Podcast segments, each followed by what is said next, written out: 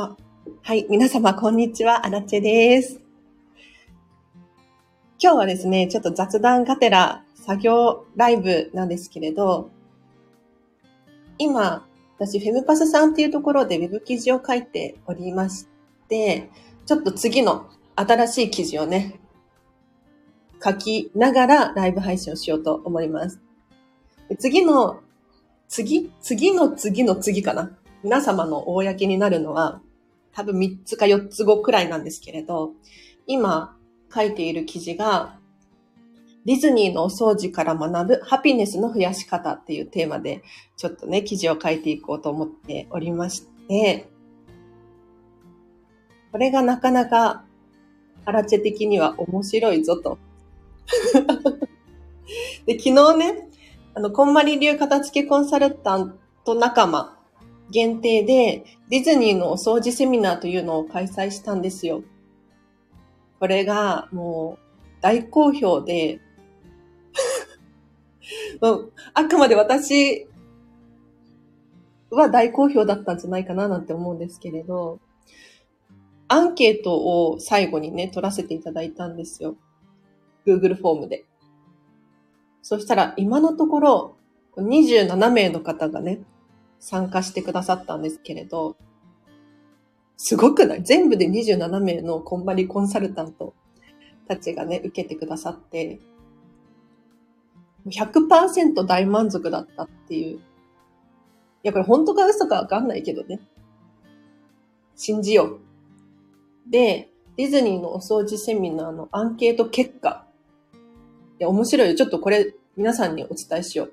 私も全部まだ読み切れてないので、とても助かります。例えば、えっと、昨日のやつで言うと、ディズニーの素敵な世界観についてすごく楽しく教えるもらうことができて最高にときめきました。とか、新たな視点で気づくことがたくさんあり、ディズニーを題材にしている内容なので、ワークなど考える時間がワクワクしました。そう、ワークをね、いっぱい用意したんですよ。一緒に考えましょうっていう。それが楽しかった。嬉しいですね。あとは、あ、ウォルト・ディズニーさんの凄さ痛感したよ。分かっていたけれど、大企業素晴らしい。目指すは、このビジネスモデルやなってね。関西弁が出てますけれど。本当だよね。皆さん聞こえてるかしら？この声。アラチェさんの進行がとても心地よくて分かりやすかったです。嬉しい。本当に？本当かな？ちょっと後で私も、あの、録画撮ってるので自分の 自分のセミナーをね、見返そうと思うんですけれど、昨日のディズニーお掃除セミナーが、ほんまり仲間に好評で、今その感想をね、見てるんですけれど、嬉しいですね。で、この感想をもとに、ちょっと次のウェブ記事書いていけたらなぁなんて思ってるわけでございますよ。例えばディズニーのお掃除ね。人を喜ばせるためにどんなサービスをしているのか知ることができた。ディズニー流、まさに多様性だなと思った。つい効率を求めてしまいがちだけれど、そうではないと知って愛される理由がなんとなく分かった。いいですね。いい感想だよね。ディズニーって、効率を、効率の優先順位を、あえて下げてるんですよ。でも私たち普段生活していると、ついね、効率求めてしまいがちじゃないですか。あ、ステージさんようこそ。聞いてくださってありがとうございます。そう。なんか朝の時間は、洗濯物回しつつ、お弁当を作りつつ、みたいな、なんか 効率を求めてしまうんだけれど、ディズニーはもうそれは一切やらない。それよりも大切なことがいっぱいあるんだよっていうね。だからお掃除も効率悪いんですよ、すごく。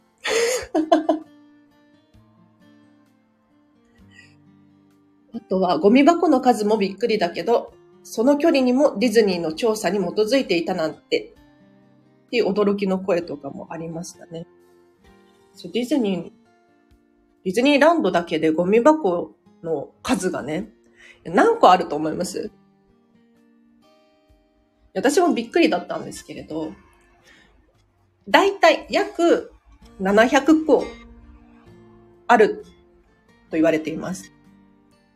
で、シーンには、ディズニーシーには500個あるって言われてるんですけれど、そのゴミ箱の間隔も、距離感ね、要するに、何メートルごとに配置するみたいな、そういう決まりとかもあって面白いんですよ。でね、結局、何を伝えたいかっていうと、私たちお掃除って汚れを拭い去る作業だと思ってるじゃないですか。まあ、確かにそうなんですよ。基本的には。汚れたら、綺麗にする。ね、水回りとか、埃とか、自然現象的にね、起こりますけれど、ただディズニーはそうじゃないよと。ディズニーは、えっとね、綺麗なところを綺麗にするっていう意味わかんなくないですか？もうお掃除の概念が崩されているんですけれど。綺麗なのに掃除をする意味あるのかななんて思うんですけれど、でもね、お客さんからしたら、常に綺麗だったらすごく嬉しいですよね。で、その分、なんだろう、コストかかかりますよ。時間も余計にかかるだろうし、人手も必要だし、お金もかかるだろうけれど、効率は考えてないのでね。まあ、考えてる、考えてるんだけれど後回しだからね。はい。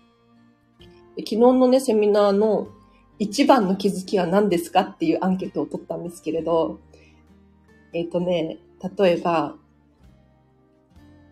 ディズニーのお客様視点と安全が第一で効率は5番目だったこと。これが驚きだったよ。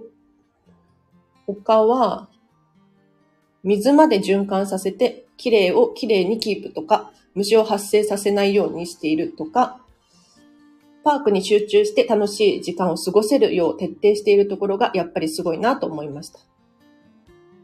いいね。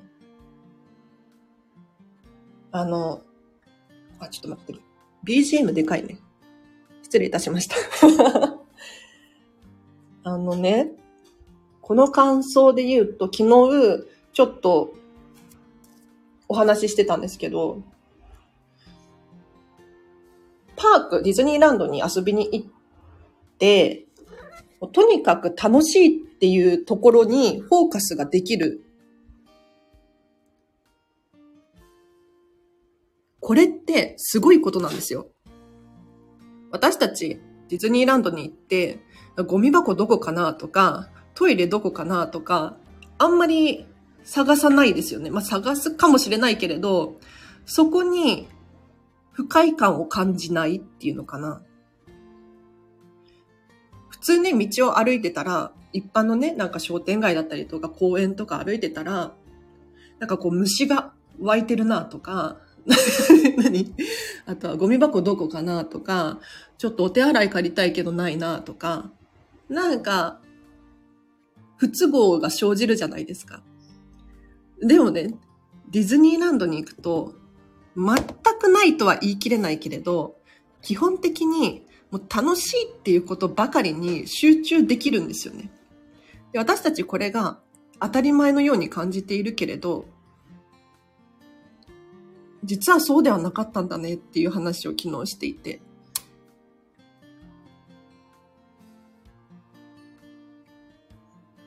そこが驚きだったっていうことですよね。あとは、あ、水が海水じゃないっていうね。大きなプールになってるのっていう驚きのメッセージが来てます。そうなんですよ。あの、ディズニーシーって海だと思うじゃないですか。海っぽいですよね。違うんですよ。あれ、真水で、普通の水に着色をして、海っぽく見せてるんですよ。で、着色って言っても、あそこね、動物がいっぱいいるから、例えば鳥さんが来たりとかするので、あの、安全な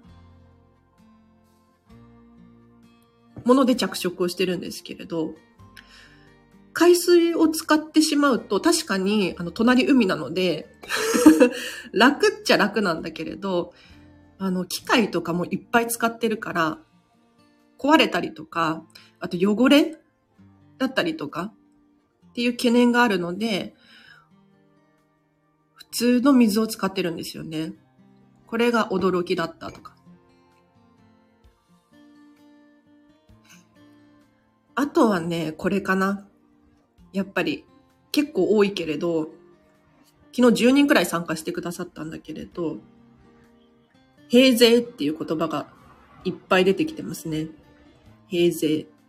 あの、平らに生きるって書いて、平税って読むんですけど、私もね、あの、こんな偉そうに言ってるけど、これ、最近知ったんですよ、この日本語。ちょっと平税とかってね、辞書で調べていただきたいんですが、要するに、こう、常日頃行っている行動が、とっさの瞬間にも出てしまうよねっていう。で、これ、お片付けは平税っていうふうに私たちは伝えてるんですけれど、今その瞬間、片付いていても、やはり押し入れを開けたら押し込まれているかもしれない。そうじゃなくって、常日頃から片付いている状態だと、何が起こっても、例えば、お家じゃなくて、どこか誰かのお家に行った時にも、靴の向きを揃えるじゃないけれど、ファミレスに行った時も、机の上がなんかあそこ綺麗だねって思われるというか で、お掃除も平税だよっていう。で、これね、ディズニーのお掃除の本の中に書かれていたんですけれど、なんかバックヤードも常に綺麗なんですと。あ、まさみさんこんにちは。ようこそ。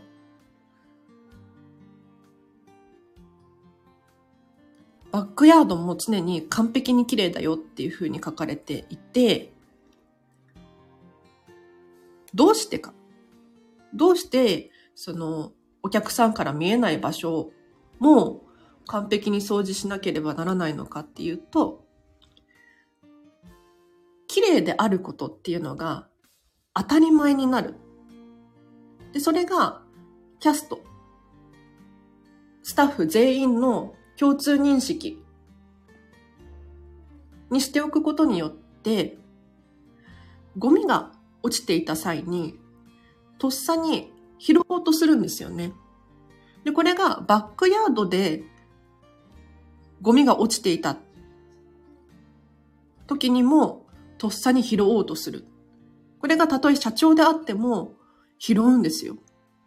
それが当たり前の状態っていうのが、あのディズニーリゾートエリア一体の常識であって、これが例えばバッバックステージって呼んでますけど、バックステージが汚かったら、とっさに出ちゃうんですよね。平税なので。だから裏も常に綺麗だよっていう。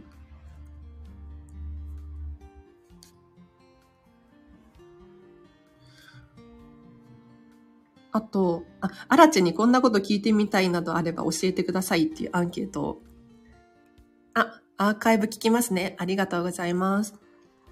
ちょっとね、昨日のディズニーセミナーの感想をね、皆さんとシェアしながら、ちょっと新たな、新地のウェブ記事の アイディアにさせていただこうと思っての放送でございます。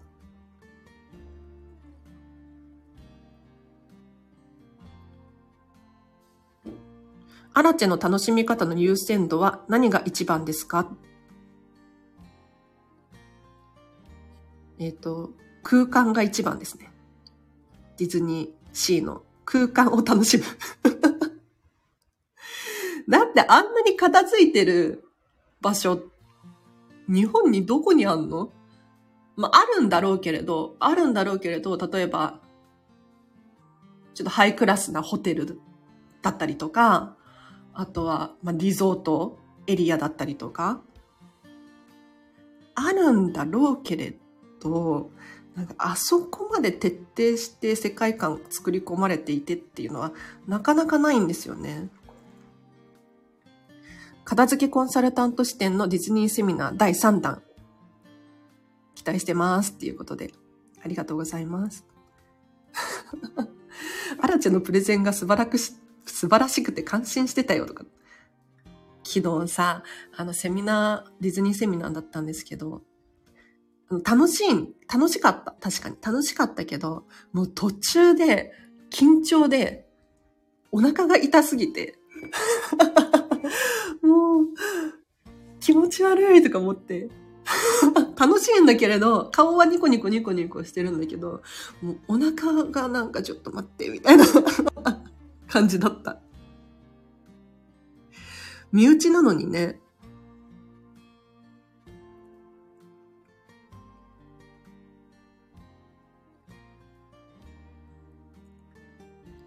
一回ディズニーに行った時、なんだか楽しかったけれど、乗り物が好きなわけでもなく、キャラクターが好きなわけでもないし、どんなところが楽しかったのか言葉にできなかったけど、なんか細々とした心尽くしが楽しさにつながってるのね、と思ったよ。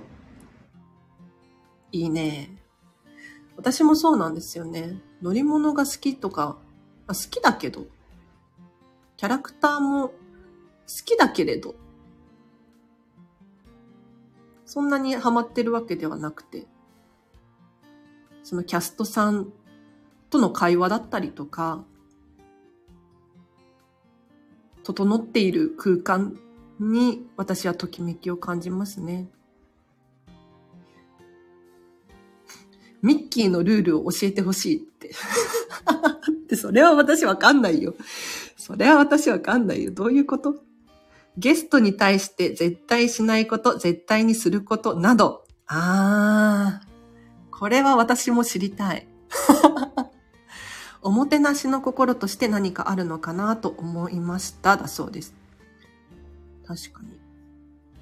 これ調べたら出てくるのかな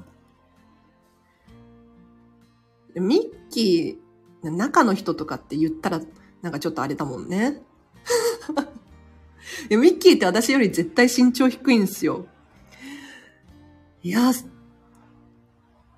どうなってるんだろうとかって思って。あとは、ピノキオとかもめっちゃ背低い。ピノキオ。私がもうちょっとヒールでも履いたらね、本当に身長差があって、びっくりするんですけれど。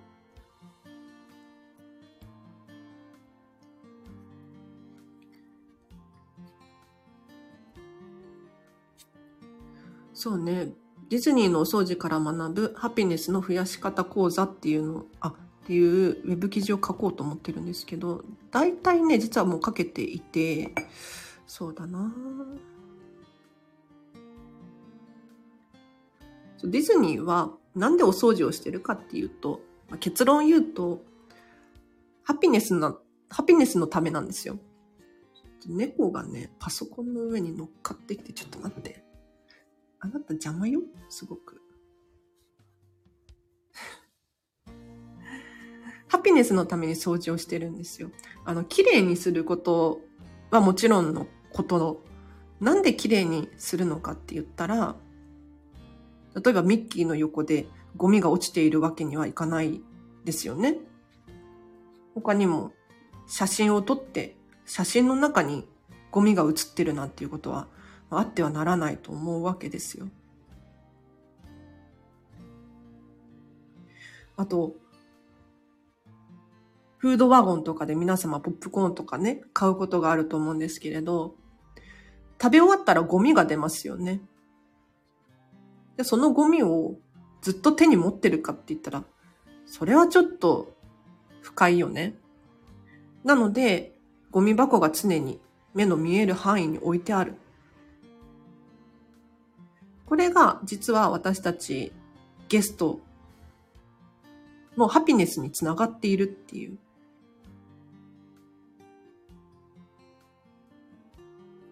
これ本当に伝えようとすると、もう一冊本が出来上がるんじゃないかっていう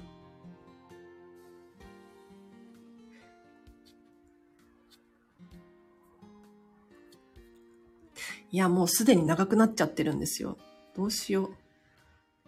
一応ね、フェムパスさんで記事を書かせていただいてるんですけれど、だいたいこれくらいの文字数って決まってるんですよね。で、多いと、あ、今回長いですね、みたいな 感じなんですよ。普通ね、あの、ウェブライターとかをやってると、一文字いくらとかっていう計算が多いと思うんですけれど、フェムパスさんは一文字いくらとかじゃなくて、一記事いくらとかっていう。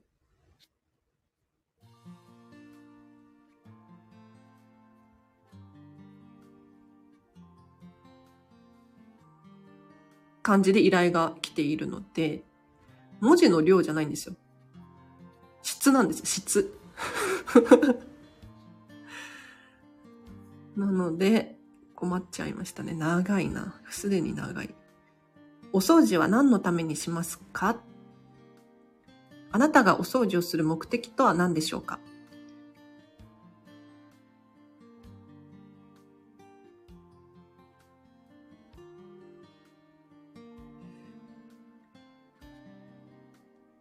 これなんかちょっと違う。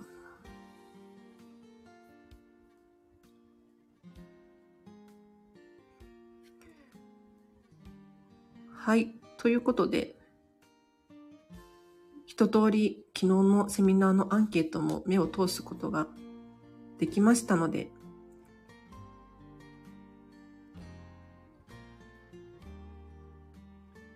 今日はこの辺りで終わりにしようかなと思います。最後にね、そう、昨日の最後に、セミ、ディズニーセミナーの最後にね、一緒にディズニーランド行こうよっていう 宣伝をしたの。こんまりコンサル仲間に。で、次、えっ、ー、とね、4月の何日とかって、みんなでディズニーランド行こうってなってるんですよ。で、それを、ちょっと他にもね、行きたい人いたら、どうかなと思って、これもアンケート取ったんですけれど、今のところ参加2人？未定が何人かいますね。なんか東京にレッスンがちょうどあるからもしかしたら行けるかも、みたいな。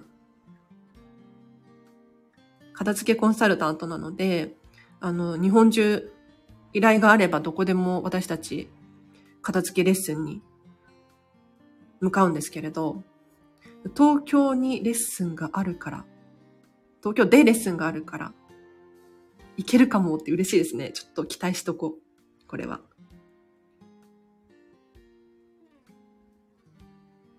あー、その日は深夜帰宅予定なので、寝てるかも。また誘って、とか。来年だったら参加できますかって言ってる人いるな。嬉しいね。はい。では、あ、今回は有料級のセミナーを無料で受けさせてくれてありがとう。アラチェのときめき追求がこうしてセミナーの形となってすごいなと思ったよ。だって。嬉しい。ありがたいね。こんまり仲も本当に優しいんだわ。信じられない。ありがとうございます。はい。では皆様今日もお聞きいただきありがとうございました。ちょっとね、ウェブ記事これから少し書けるかな。頑張ります。皆様も今日の後半もですね、ハピネスを選んで、ハピネスを選んで、ハピネスを作って、想像して 欲しいなと思います。では、あらちでした。バイバーイ。